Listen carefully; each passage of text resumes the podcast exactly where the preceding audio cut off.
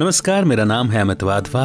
कहानियों को आवाज देता हूँ। आप सुन रहे हैं मतलबी कहानियां, जी हाँ, लघु कथाओं वाला पॉडकास्ट।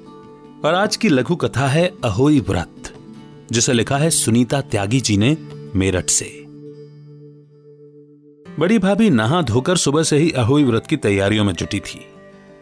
छोटी ननद, जो कुछ समय से मायके आई हुई थी, वो भी तैयारियों में उनका हाथ बटा रही थी। आज छोटी भाभी सुबह से ही अपने कमरे में है। लगता है उनका मन बहुत ही उदास है।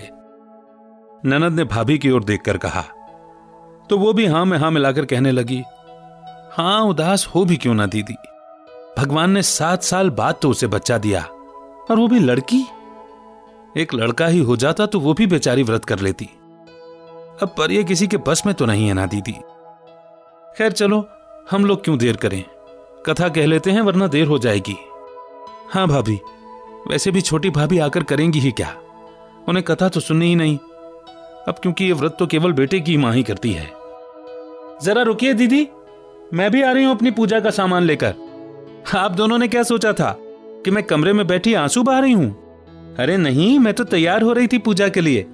दीदी, अगर आपने अपने बेटों की कुशलता के लिए व्रत किया है, तो मैंने भी अपनी परी की मंगल कामना और लंबी उम्र के लिए व्रत किया है। और वैसे भी ये व्रत बेटे के लिए नहीं, बल्कि संतान की खुशहाली के लिए किया जाता है।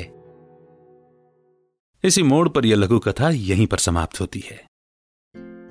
इस बात की कितनी संभावना है ना कि पुराने समय में किसी की तबीयत खराब हुई होगी बच्चे की, और किसी विद्वान ने कह दिया होगा कि इस दिन यह व्रत कर लो, तुम्हारे बेटे की उम्र बढ़ जाएगी, उसका स्वास्थ्य ठीक हो जाएगा। और वो बात हो गई, और फिर बात फैल गई कि बेटे की उम्र बढ़वानी है या उसके ऊपर से संकट टालने हैं, तो इस दिन यह अहोई माता का व्रत कर लो। मगर ये बात भूल गए कि वाकई में संतान की मंगल कामना के लिए, या और वो बात शायद वहीं के वहीं दबी रह गई हो कि बात बेटे की नहीं, बात संतान की थी, है ना।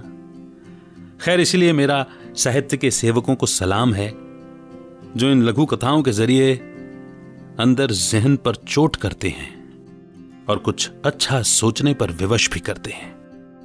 कैसी लगी आपको लघु कथा, जरूर बताइएगा। सारे अपडेट्स आप तक पहुंचे और आप हमारी कम्युनिटी, हमारे ग्रुप से जुड़े, उसके लिए मैंने डिस्क्रिप्शन में एक लिंक दिया है, जरूर ज्वाइन कीजिए। जल्द ही एक लघु कथा के साथ फिर होगी मुलाकात। तब तक रखिए अपना बेहतर ख्याल, खुश रहें, मुस्कुराते रहें। अमित का नमस्कार। जय हिंद, जय भारत।